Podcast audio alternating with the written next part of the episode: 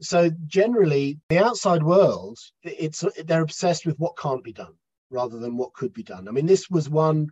This passport scheme was one opportunity where they could have got behind it, pushed it, and actually, I think saved. Honestly, I think saved thousands of people uh, in the process, but they didn't for bureaucratic reasons. I think to some extent, you have to say probably at one level anti-Semitic reasons as well.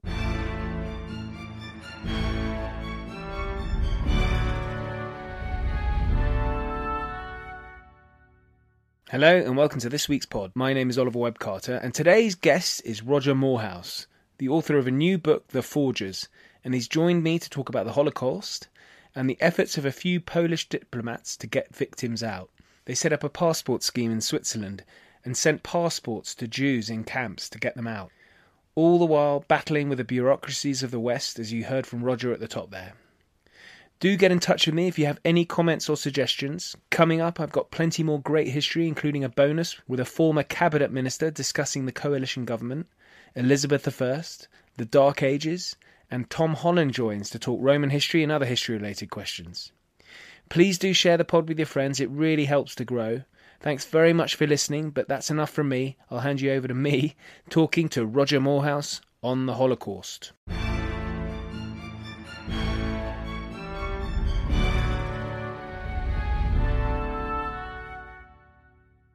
Roger Moorhouse, welcome back to the podcast. Last time we had you on, it was you gave us a little bit of a trailer to what we're going to be talking about today, which is your new book, your latest book, The Forgers, the forgotten story of the Holocaust's most audacious rescue operation, um, which is which is now out. And so, thanks so much for joining. My pleasure, Ollie. And yeah, as I say, when we did our books of the year chat, yeah. you were just explaining a little bit more about your book. Mm-hmm. But I think if we're all honest, we had a few that day, so it, I've completely forgotten what what you were talking. yeah. But luckily, I've been reading the book, so Excellent. I yeah, which we were You probably know more about it than I do at the moment. Well, listeners, just before we started recording, I was uh, just saying how much I was enjoying this book. Very readable, and it's also, I mean, there's so much in it, particularly around the Holocaust. So it's a obviously a very dark subject, and I and I wanted to to start off by asking you, Roger, because your book opens with a, a conference, a global conference in I think the summer of 1938 in Evian on, on Lake Geneva in France, and there seems to be, and I wanted really to ask you about the kind of the attitude or the the global environment there was um, about Jews, particularly Jews in Nazi Germany, who are obviously looking for we, we're, we're post Kristallnacht, and so they're looking for a way out. And what what was the Well, not it, it, in the summer of '38. We're not yet post Kristallnacht because Kristallnacht is is coming up in late '38. oh right right Um, but but yeah, the attitude doesn't really change. What what prompted that conference, and it was specifically to talk about you know the as they termed it the refugee crisis. It was called by Roosevelt himself, and was supposedly to you know to solve this or to address this refugee crisis. And they were, they were very wary of even using the word Jew or Jewish in discussing this refugee crisis, as, as if it was some sort of general you know refugee crisis affecting the whole world the spark for it, of course, was the was the Anschluss, the the, um, the the German annexation of Austria, which had happened in March, and large numbers of Jews, you know, in particularly in Vienna, but elsewhere in in Austria as well, and some Jews who had escaped from Germany into Austria in the pre you know in, in the previous sort of few years, and had now been faced with the prospect of being annexed by that same you know anti-semitic racist regime. So there's this sort of there is this crisis of jewish emigration out of austria. And the outside world and this is kind of typified by the conference the outside world is kind of wringing its hands and making all the right noises uh, and saying well isn't it dreadful?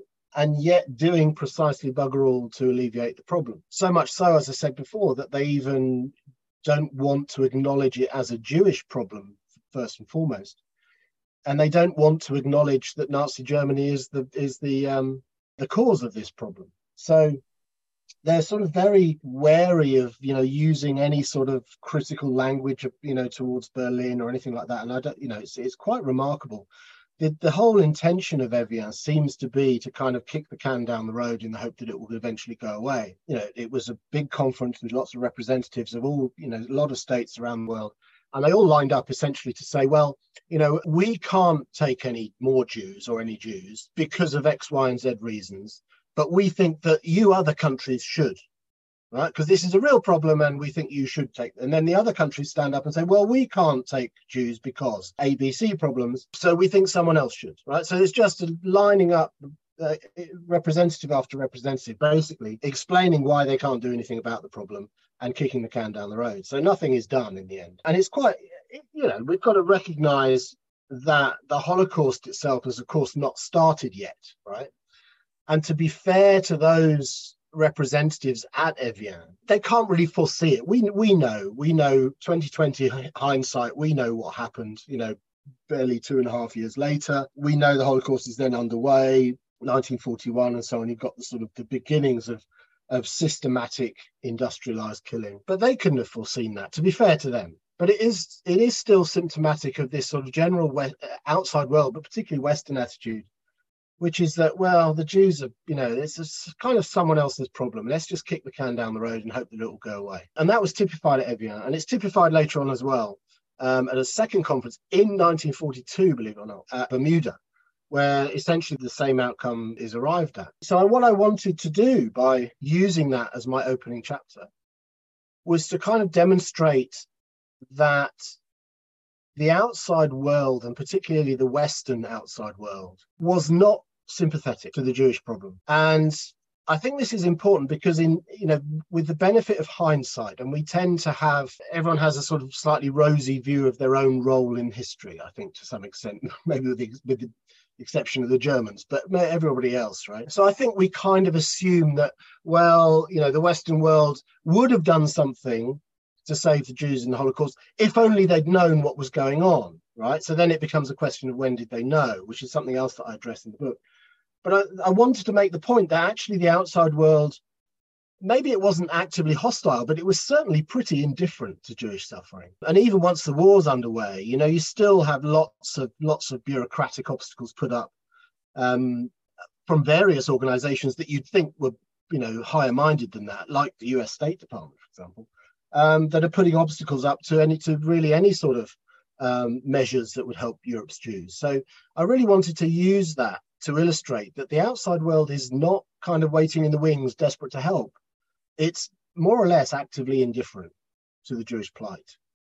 So I think that throws up into sharp relief those that actually do try and do something concrete and real to assist the Jews in, in when once the Holocaust is underway. But tragically, it's such a small number of people who do help. But uh, do you think it's the 1930s? It really does show if you add it add in appeasement of Nazi Germany. Mm. It, it was a real breakdown of moral leadership in the mid to late 1930s. Uh, yes, I think yeah. I mean, if you if you describe it like that, if you rope it in with appeasement, I'm always a little bit wary of throwing throwing appeasement uh, and with it Chamberlain under the bus because I think in political and strategic terms, you know, he was a man of his time, and I think it was a policy of its time, and you and it and it was and it was fundamentally rational. The problem was it was it was assuming that Hitler was a rational actor as well but Hitler wasn't a rational actor. That was the problem. So, you know, the, the best thing about you can say about appeasement is that they ended it and they ended it fairly swiftly once they realized that this was not a rational actor that they were dealing with uh, after Munich. So, you know, maybe that could have come earlier, but, you know, appeasement itself was not fundamentally an irrational or, or I would argue, even a wrong policy.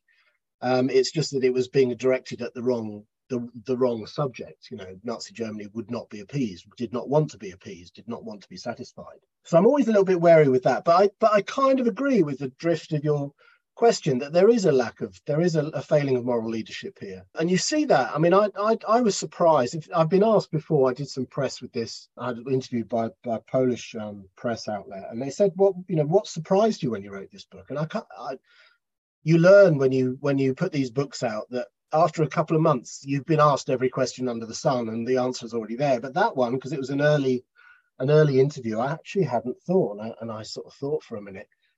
And it was that. It was that the West, the outside world, the West in, in, in shorthand, was actively indifferent to this, even up until, you know, 43, 44. You know, there are State Department memos going around, which I cite in the book, who are actively talk, you know, talking about this passport scheme, which we're going to come on to, and saying, "Oh, we don't like that at all. That's not, you know, we shouldn't allow people to benefit from fraudulent, from uh, you know, illegal activity." They're trying to save lives, for God's sake. You know, how kind of bureaucratically small-minded you have to be in 1944 to be saying things like that in the State Department in Washington. Right? It's quite. I found that quite astonishing, and I still do. Um, so again, it, it, sort of flags up this idea that the outside world really, if it wasn't indifferent, it was actively hostile. You know, it was kind of really quite a quite a serious problem. And I think we we misunderstand that aspect of it when we look back and we think of the Holocaust. We think of ourselves nobly trying to, you know, tr- wanting to help but not being able to for different reasons. But that that really isn't the case. Yeah, um, I'd like to talk a little bit more about the detail around Western governments during the war when they do know a little bit more. But it's really the invasion of Poland that, and and you've written obviously in great detail about the invasion of Poland in your last book, First to yeah. Fight. But but really, it's the experience of Poland which is almost unique among amongst op- occupied. Well, actually, I'm, I'm, sort of hesitant to, to use such strong language because I, I, obviously Russia ex- experiences terrible treatment from Nazi Germany when yeah, they're yeah. during invasion, yeah, but but Poland sort of carved into these this sort of two sections, north and western Poland, and then the central government, which is the, sort the of, general government. Yeah, the general government. Sorry, the general government. Yeah. So Poland is partitioned. I mean, it's you know. Um, uh, as listeners will know from, from First to Fight, Poland is partitioned by the Germans and the Soviets in 1939. Um, it's been called the fourth partition because you know um, Moscow, Berlin, and um, and Vienna had previously carried out three partitions of Poland in the 19, in the 18th century. Um, so it's often described as the fourth partition. So Poland basically is wiped off the map in 1939 again. As you said, the north and the west is sort of hived off and annexed direct to the Reich. That becomes German territory, and they ship out anyone essentially who isn't German. And the eastern half is is taken directly by the Soviets and is annexed to the Belarusian and Ukrainian uh, Soviet republics. And essentially, that border was restored in 1944. So that's still the same border now. That's the western border of Ukraine and and uh, Belarus. And the middle bit, which is sort of a, ironically or appropriately, a sort of teardrop shaped bit in the middle. It was called the general government, which which you know has Warsaw at the top and then Krakow at the bottom as part of that teardrop. And that was wholly under German control. It wasn't independently run by the Poles.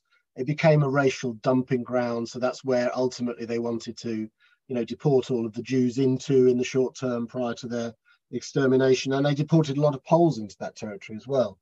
So that, as I said, became a sort of German-controlled racial dumping ground.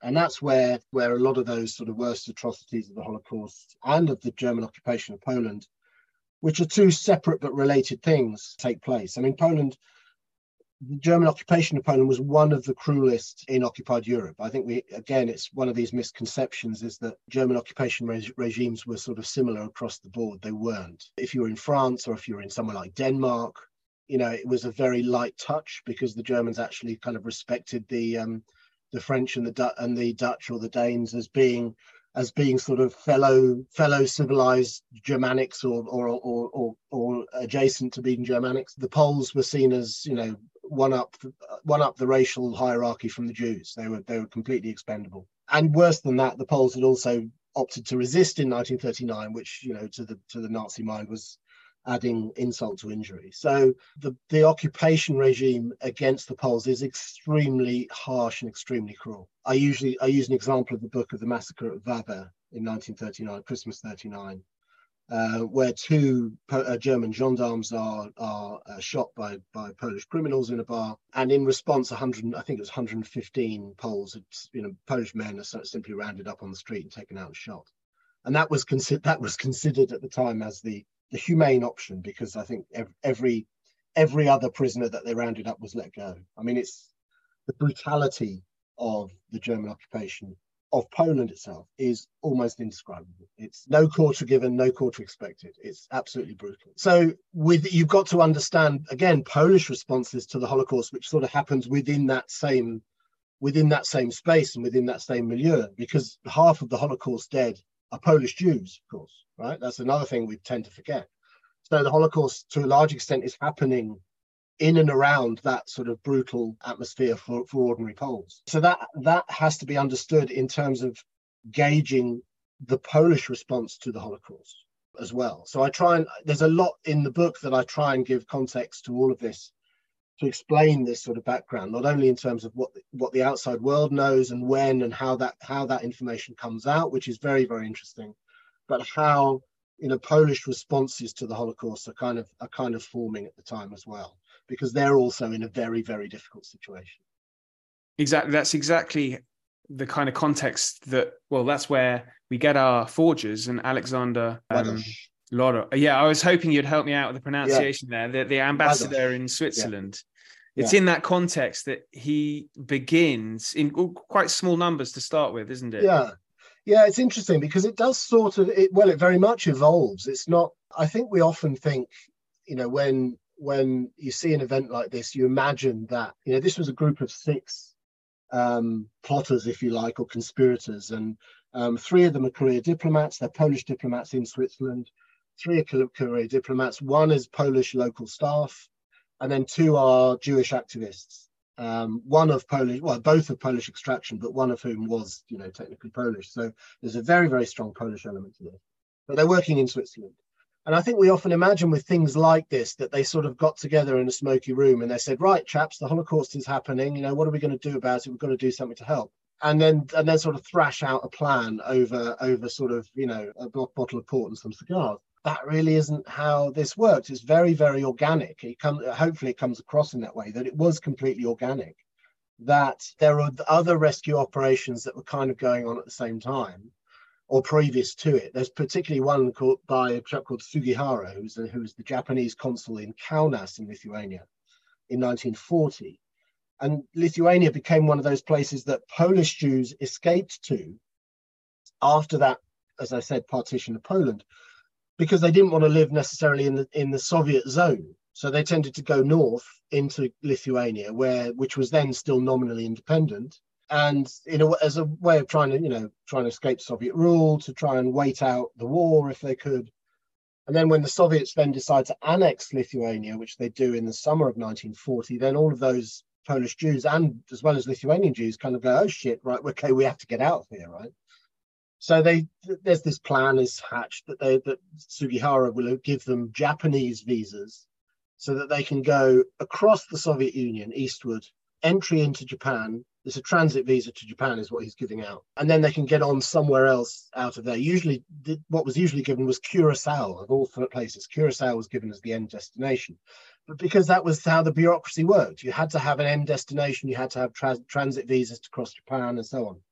Nowadays, we with you know the free travel that we tend to enjoy we almost forget that this is this was the nature of the beast. You know 80 years ago you had to have the right paperwork to get into a country never mind get across and get out of it at the other side. So all of that stuff you know not only just passports but but everything else as well. So they were doing that. Again assisting polish jews. There's a strong sort of polish element to that story as well. So the, the people in Bern, my my Ładoś group in Bern would have known about this, and it's and there's proof that they knew about it. So in the in the um, Spring of 41, you know, they've got Jews then coming to them and saying, "Well, we've heard about this, you know, this now closed exit route. How about you do something like that?" So there's there's these sort of rumors, and then there's another, you know, the the honorary consul that they're using, who is a a, a Swiss solicitor, local solicitor, who's honorary consul of Paraguay. He'd been distributing visas in 1938 around the Anschluss crisis. So it's very organic how this all comes together and the idea begins to form. It's initially very, very piecemeal. And then as the outside world, you know, particularly as the Holocaust gets going, and this is why the wider context of how the Holocaust develops was so important to the narrative. Um, the, the more you know Jews in the ghettos of occupied Poland and elsewhere begin to get an inkling of what their fate might be that this is you know they're not going to be able to sit this one out. This is this is existential.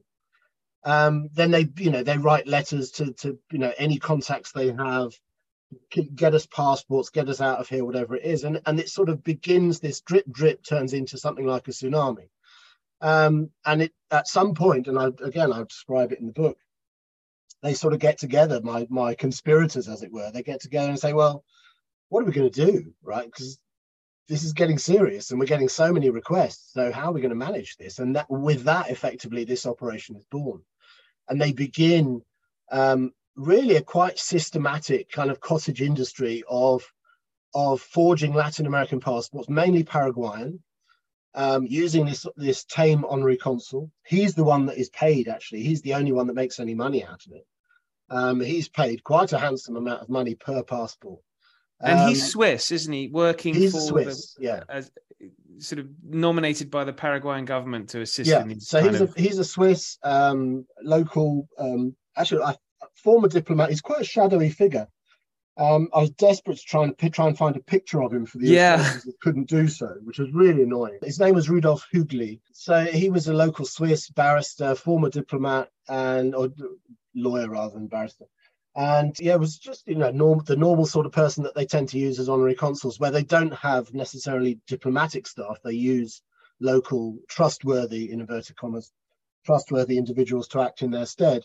So he was doing that, and he was doing it. He had done it for many years, and he was just producing, you know, uh, Paraguayan documents, passports, and these other things called promesas, which is a sort of a lesser thing, which basically is a letter, an official letter that says, you know, Bill Smith is recognized as a citizen of Paraguay, right? And it was much cheaper, and it didn't require photographs, and it didn't require all of the sort of the stamps and all the rest of it but it was considered to be a much you know much less impressive document than having an actual passport but you know in in many cases needs must. So they used him, and they and it's reckoned, you know, it was, estimated in early '44 by one of the group. They reckoned that they had produced um, identity documents for ten thousand people, um, and that's and how did they get by, them? Sorry to interrupt you there, Roger, but they they sort of posted them to people. Yeah, in many instances, it was still they? possible to some extent to post stuff. Otherwise, it went by courier or through the sort of the underground network. I mean, the postal system kind of still worked. It's quite bizarre.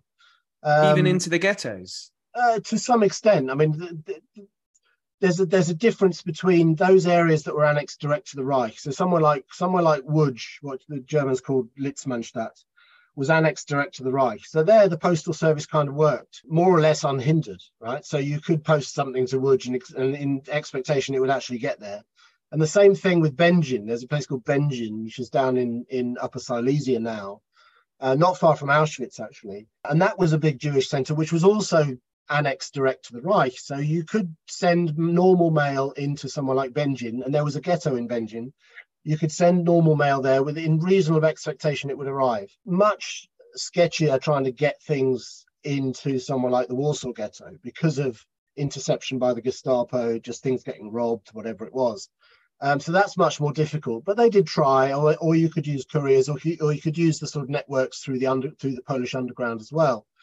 Um, so there are ways and means depending on where you want to want to get this stuff to. So yeah, they you know that that side of it was not generally too much of a problem. But you know, it sounds counterintuitive, but postal systems to some extent still kind of work. And so I just wanted to drill into the knowledge side of things because yeah. the group in Switzerland sort of gets inklings and gets news coming through of the Holocaust in sort of late towards late 41 really don't they maybe not yes. That, yes. that's when they... the Holocaust proper is only really going in the autumn of 41 to be fair I mean it, there is there is sort of piecemeal persecution and executions of Jews and massacres and so on even in even in September 39 as I've written about before but the real you know if you're going to define the Holocaust as the kind of systematic um, even industrialized slaughter almost of the Jews, but certainly that word systematic is important. Mm. Then really it's the it's the autumn of 41. It coincides to a large extent with Operation Barbarossa. So that's when they start this sort of you know the systematic rounding up and execution of Jews on the Eastern Front and beyond, and in that that that area of Eastern Poland, which has been at, occupied by the by the Soviets for two years. So as they as the Germans move through that, you've got the Einsatzgruppen behind them, basically rounding up anyone that looks at them askance, but especially Jews, uh, taking them out, you know, outside of town, you know, digging pits and shooting them. The, this is the systematic, you know, uh, execution of Jews, and that so that's really the beginning of the Holocaust proper. So already that autumn, um, you know, piecemeal reports of this are, are sort of dribbling out, you know, to the Western world and being talked about in in Polish underground circles as well. So there was one of the great sort of intelligence sources on this was the intelligence reports to the Polish underground. You know, Polish, and again, this was an important strand of the story I needed to to um, explain how the Polish underground formed, you know, what its purpose was, what its re- relationship to the Polish government in exile in London was, and so on. So they were they were one of the main sources of this intelligence, but it is necessarily piecemeal. So they will hear, for example, through the grapevine, you know, there was a massacre up at such and such, you know, 400 people killed, another 500 people killed at such and such a place, and they would feed this out. But they're not they're not yet in a position where they can see the bigger picture. So that that takes more time. That takes into you know 1942, for example, before people are beginning to put two and two together and add and get four. Well, quite a significant date in, in 42 is, is early on in 20, on the 20th of January. You get the Wannsee conference uh, chaired by, I think, by Reinhard Heydrich. Yeah. And this is, I guess, the sort of bureaucratic machinery being sort of agreed and cleared by the, the German state effectively isn't it? Yeah it, it's often it's often described as as you know sort of the smoking gun in a way which is not entirely correct because the, the holocaust is already happening on the ground. So those orders have already gone out to some extent. You know whether there is a smoking gun of you know a hitler document that's signed with it you know with his signature saying you know this is what we're going to do i don't think there is. I think well the camps are a smoking gun really aren't they? Yeah but it's i mean it's much more organic than that. Most of the camps actually where I mean, the first one, the first one into operation, actually doing you know systematic killing of Jews is Chełmno, out to the west of Warsaw, um, where they use gas vans, particularly again, which I describe, which is rather is a horrible passage. Uh, that's one that sort of stays with me. That description of how the gas vans operated and how they were cleaned out and so on, which I hadn't really. I found that eyewitness account, which is really quite harrowing. Yeah, I've um, just been um, reading that section. Actually. Yeah, it is. Um, is quite quite gruesome. So that was that's already in operation late 41. The, the main push really is it coincides with with Heydrich's death actually in the in the summer of 42, which again I described that link because they you know the Nazis in their sort of twisted logic they see that as you know, Heydrich's death is a is a blow struck against Nazism. So to a particularly painful death, we should mention. And a yes, well, yes, yes, joyously, absolutely hmm. painful mm. death. But they they interpret that as a sort of a, stru- a, a blow struck against Nazism, and you know the only people that could possibly be striking that blow would be the World Jewish Conspiracy, right? So the Jews have to pay. That's the logic. So they do step up. You know, all of those when they set up the extermination camps to exterminate Polish Jews in later 42 and 43, the operation is called Operation Reinhard you know, the link is as explicit as that. You know, this is revenge for what you people did. It wasn't Jews who killed him. This is they see it in terms of this grand conspiracy. So this is revenge for for for killing Heydrich. Right? So between late 42 and early 43, that's where it really kicks into gear. Um, but all, as I said, uh, the outside world is piecing this together, using a lot of that Polish underground intelligence that's been gathered, and people like Jan Karski, the great Jan Karski, acting as a courier, bringing this stuff out to the West and telling the world, which he did, you know, enormous personal cost, enormous bravery. And the West really knows by the, the end of 42, you know, we have enough information and enough context that we can put this together, and they do. And again, this is an important part of the book was to trace that that development of, of knowledge getting out because it informs what everything that follows yes. diplomatic wrestles around around recognition of these passports for example.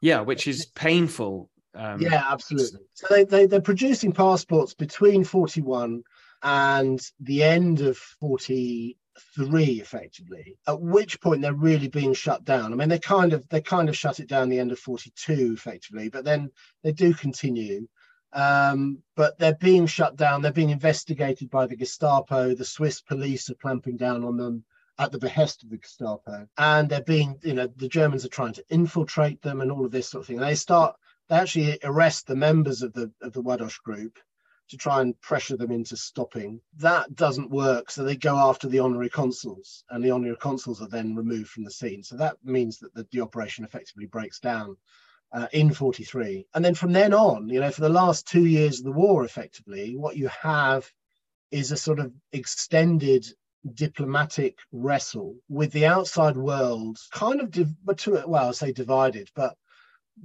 the Poles, the Polish diplomatic circles, and people like Ładoś in Switzerland and, and the Jewish aid agencies kind of contacting anyone that will listen and saying, look, you know, we've produced all of these passports. As I said, 10,000 individuals. They are currently being held in German camps, right? So the, the, the gist was that it kind of, it, it, it poked, having one of these passports sort of poked a stick in the, uh, or a spanner in the works of the Holocaust mechanism. An important part of the mechanism of the Holocaust was to, was to delegalize the individual right? So that you had no citizenship you had no you know there was no one that would speak for you. You basically in a position where you, you, you, and they could do whatever they wanted with you right? Which doesn't sound that significant to the to the modern mind but it was. It's an important part of the process from the german perspective.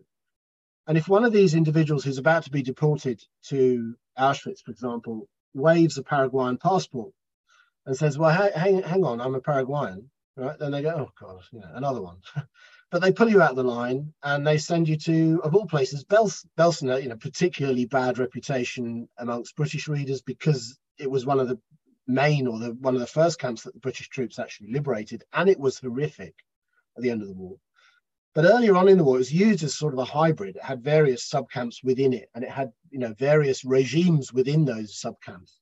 And one of them, one of those regimes was was to was to house what they called exchange Jews, which was foreign Jews who were being kept for a possible exchange with Germans held abroad. Okay. So your man who you know is in the Warsaw Ghetto, for example, holds up his Paraguay spurious Paraguayan passport and says, "No, hey, you can't do this to me. I'm a Paraguayan." He gets pulled out of the line. He gets sent to Belsen, and kept there actually in reasonable conditions at the beginning uh, in any case. Kept in reasonable conditions not forced to work for example. You know the food was relatively okay at the beginning. And he's and he's basically surviving there expecting at some point some exchange for germans abroad. That was the logic from a german perspective. So that sort of two year wrestle with the poles saying you have to do anything possible to persuade the Latin American governments to publicly recognize these documents. Otherwise, these people are going to be killed. Logical answer, right? They saw it as a humanitarian operation. Ładoś himself, in arguing for this, said this is a humanitarian operation. We're trying to save as many people as possible. I quote, right? Um, the outside world, particularly the Americans, not so much. They're not really on side. They're saying, well, you know, we're not sure that we should allow this to happen. This is fraudulent activity. You know, they're worried about espionage, that anyone that might get exchanged out to the outside world is actually a German spy, all this sort of thing. So they're really, and they're, they're actually pushing the Latin American governments not to recognize them. So this one strand of the second half of the book is that is that wrestle, which I think is is heartrending because the Poles are trying to explain the situation, what they've done, and saying just publicly say you will recognize these passports, and Latin Americans egged on by the Americans, are basically saying, no, we're not going to. And then in the process of that wrestle, you know, the Germans kind of get wind of what's going on. They hear that the recognition is not going to be forthcoming. And in batches of, you know, 2000, they send them all to Auschwitz and they're slaughtered. I mean, it's, it's just, it's heartrending. It's absolutely heartrending. I completely, the, it really is devastating reading. And I wanted to ask you, because as you've pointed out, the Western governments are aware of the Holocaust by late 42. What do you think the response between that and the end of the war?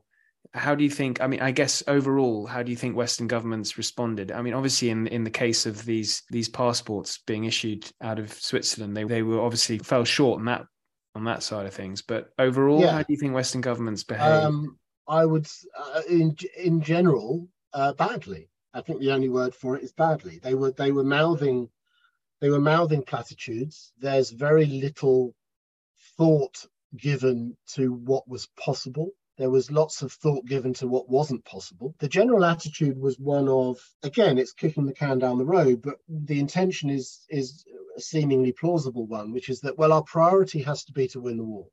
You know, we save the Jews by winning the war quicker and anything that stops that happening or gets in the way of that victory delays that that victory. So that's that's a bad thing right? So they even there's even discussion of sort of you know dropping food supplies into into the camps for example which is dismissed because well why should we feed the nazis prisoners for them? I mean, again it's quite logical but you know, there was perhaps a possibility there of something that could have been done. So generally, it's they're obsessed with what can't be done rather than what could be done. I mean, this was one. This passport scheme was one opportunity where they could have got behind it, pushed it, and actually, I think saved. Honestly, I think saved thousands of people. Uh, in the process, but they didn't for bureaucratic reasons. I think to some extent you have to say probably at one level anti-Semitic reasons as well you know, it's the Jews again. It's the, you know, they're a pain in the ass. They're permanently complaining about everything. That's the kind of attitude. Um, a lot of the early accounts of the Holocaust were dismissed in Western capitals as being as being Jewish hysteria. You know, so there is this sort of um, latent. I mean, it's not the same anti-Semitism as the Nazis are expressing, but it's still there, and it's still, you know, it's a roll of the eyes, and it's oh, it's the Jews again. So there's a degree of anti-Semitism in there, without question. But I don't think the Western Western governments, you know, acquitted themselves very well at all. A lot of it is is platitudinous, uh, obsessed with what can't be done. You know, there's a couple of exceptions. The War Refugee Board set up by Roosevelt in '44 actually tried to cut through a lot of this uh, this sort of bureaucratic sclerosis uh, in the US and actually did try and you know look at what was possible. So there are some exceptions but generally, uh, and this is what they're this is what the Ładoś group were up against as well. Was this kind of it's almost like the old Soviet "niet" culture. You know, you just say no. If you say no enough times, then people go away, stop asking, and it's that's it was the same sort of attitude to a large degree. Um, so yeah, I don't think they acquitted themselves very well at all. And where's the historiography on this, Roger? Obviously, your book is is very important on what happened and you know our leaders in the west we, we all we all laud Winston Churchill, of course.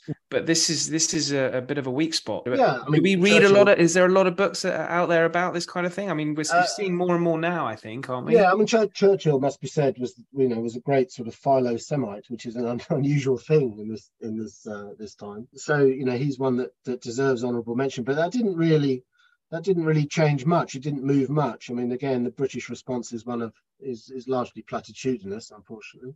Where the historiography is, there's there's a bit on this. I mean, this is talked about. You know, there's a great book by Richard Breitman, which came out probably 20 years ago, on the Western Western knowledge and Western responses to the Holocaust. So that, in that sense, there's nothing particularly new about that. But I think where I think there's a couple of points that I think is that are quite new that my book goes into, which is that which is I suppose looking at the Polish side of this, because Poland is not generally acknowledged in, in sort of Holocaust Holocaust studies circles. Poland is seen generally as part of the problem rather than part of the solution. And there's various reasons for that. I mean, it had, you know, the, the interwar um, relations between the Polish state and its large Jewish minority were not good. There was a lot of popular anti Semitism in Poland. I mean, anti Semitism is a pretty much universal disease, arguably still is to some extent, but certainly was back in the first half of, the, of last century. Popular anti Semitism in Poland, anti Semitism in Poland, as bad, if not,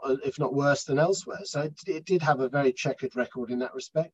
Once you've got the German occupation regime, and as I said before, the sort of the hardship that it imposed on Poles and Jews alike, that sort of metastasizes a lot of those sentiments. So you you do have instances of ordinary Poles, you know, dobbing in local Jews who are in hiding, for example, to the Germans, whether it's out of you know personal gain, venal motives, or or for anti-Semitic anti-Semitic reasons. But you also get huge numbers of Poles who save Jews uh, at en- enormous personal risk as well you know, Poland was uh, occupied. Poland was the only country where you had the death penalty for assisting Jews. Yeah, that doesn't happen anywhere else in occupied Europe. So um, it is a very mixed record that Poland has. And for the record, again, we should say that Poland has the largest number of righteous, you know, the righteous among the nations, um, of any other country. So you know, there's there's points of light in this dark story as well. Um, and and my story is one, you know, we, you can't use that to gainsay everything else and say, well, you know, the Poles were on the side of the angels because some of them weren't. But it's it's part of that very complex narrative and that very complex tapestry of, of, of that history. You know, these diplomats that I write about, they were on the side of the angels. They were doing this because it was the thing that the right thing to do. It was a humanitarian operation. They want, as they as Ładoś said, we want to save as many people as possible. Um, that needs to be part of the narrative, just as we condemn those that were on the other side of history and and you know condemn and and betrayed not betrayed Jews to the Nazis for whatever reason. Um, it's only by understanding the two sides that we get a full picture of the history. Um, so it shouldn't be used to sort of gainsay the the other side, but it's it's an it's a very important uh, uh, part of a of a wider and much more complex narrative. And I think a lot of Holocaust study has traditionally been sort of to coin to coin a phrase rather apt and rather rather clumsy phrase but sort of been ghettoized. It's it's it's unwilling to look at you know what the occupa- german occupation regime was like for ordinary poles for example. So it will talk about what it was like for jews and it won't look at you know why didn't more jews help them more, more poles help them for example because it doesn't necessarily want to to look at the, the, the difficulties suffered by ordinary poles. So to look at this in the round actually i think helps us understand the mechanics of the holocaust a bit better. If we if you know if we understand the difficulties of of life in occupied poland for ordinary poles then it sheds a light on perhaps why some of them were unwilling to help help jews. Having said that as i said i mean an awful lot of them did but still you know that that it's an important part of that wider context and that's something i hmm. think the historiography has traditionally missed well it's now got your book which is really, really fantastic read, Roger. And then the numbers in the epilogue, it's it's really interesting. You going through the numbers of passports issued as compared with how effective it was after we've yeah. got rid of all that diplomatic wrangling you've been talking about. Yeah, yeah. Um, but still, it's an extraordinary achievement that the Ładoś group managed to. I think so. I mean, the, the estimate at the moment is 800 plus survivors with Ładoś passports, uh, and I, and I think you know, this was sort of hidden in the archives. It was, it was more or less forgotten for most of the intervening sort of 80 years. And I think, I hope anyway, I hope that this book coming out, which is the first book on it, really, certainly out in English, in the English language. I think, it, I, I hope, I really hope that this will bring more to light. You know, if there are other families out there of Jewish extraction who have somewhere, you know, a Jewish, a Jewish ancestor who survived the Holocaust, there might be within their sort of narrative this mystical Paraguayan passport, and nobody knew where it came from or or who asked for it, or but that was the thing that saved their life. And that's not being dramatic. That is how it was for many people. But they never questioned it. They never knew where it came from. They never knew that, you know, if that's part of anybody's story, the, the overwhelming chances are that that passport came from the Ładoś group in Switzerland. Um, and of course, operational security at the time meant that Ładoś and his team, they didn't publicize what they were doing. So if you were the recipient of one of those passports, you didn't necessarily know where it come from. It just became, you know, oh, it came from so and so, you know, whoever it was, whoever your contact was. You didn't know who the other the other uh, links in the chain were. So it's quite possible that there are many thousands of people out there who have one of these passports in their family history and they don't even think about it they don't have a clue about it and they and you know they, they don't know that that's the reason that they survived so i'm kind of hope i'm really hopeful that that um, as a result of this book you know you'll, we'll get some more to come forward and if, if we can add more names to the list of, of survivors oh, i hope so roger fantastic thanks so much for this it's been absolutely fascinating the book is The Forgers, and the publication date I think is is it 10th the tenth of August? Tenth of August. So when this is out, listeners, it's already been published. So head on down to your local bookshop. Wonderful. Thank you, Ollie. Thanks, Roger. Thank you for listening. If there are any listeners wondering how that Paraguayan passport found its way into your family, please do get in touch and I can put you on to Roger. As I said at the start, plenty more episodes to come on fantastic history, so please do share with friends. But in the meantime, thank you and good night.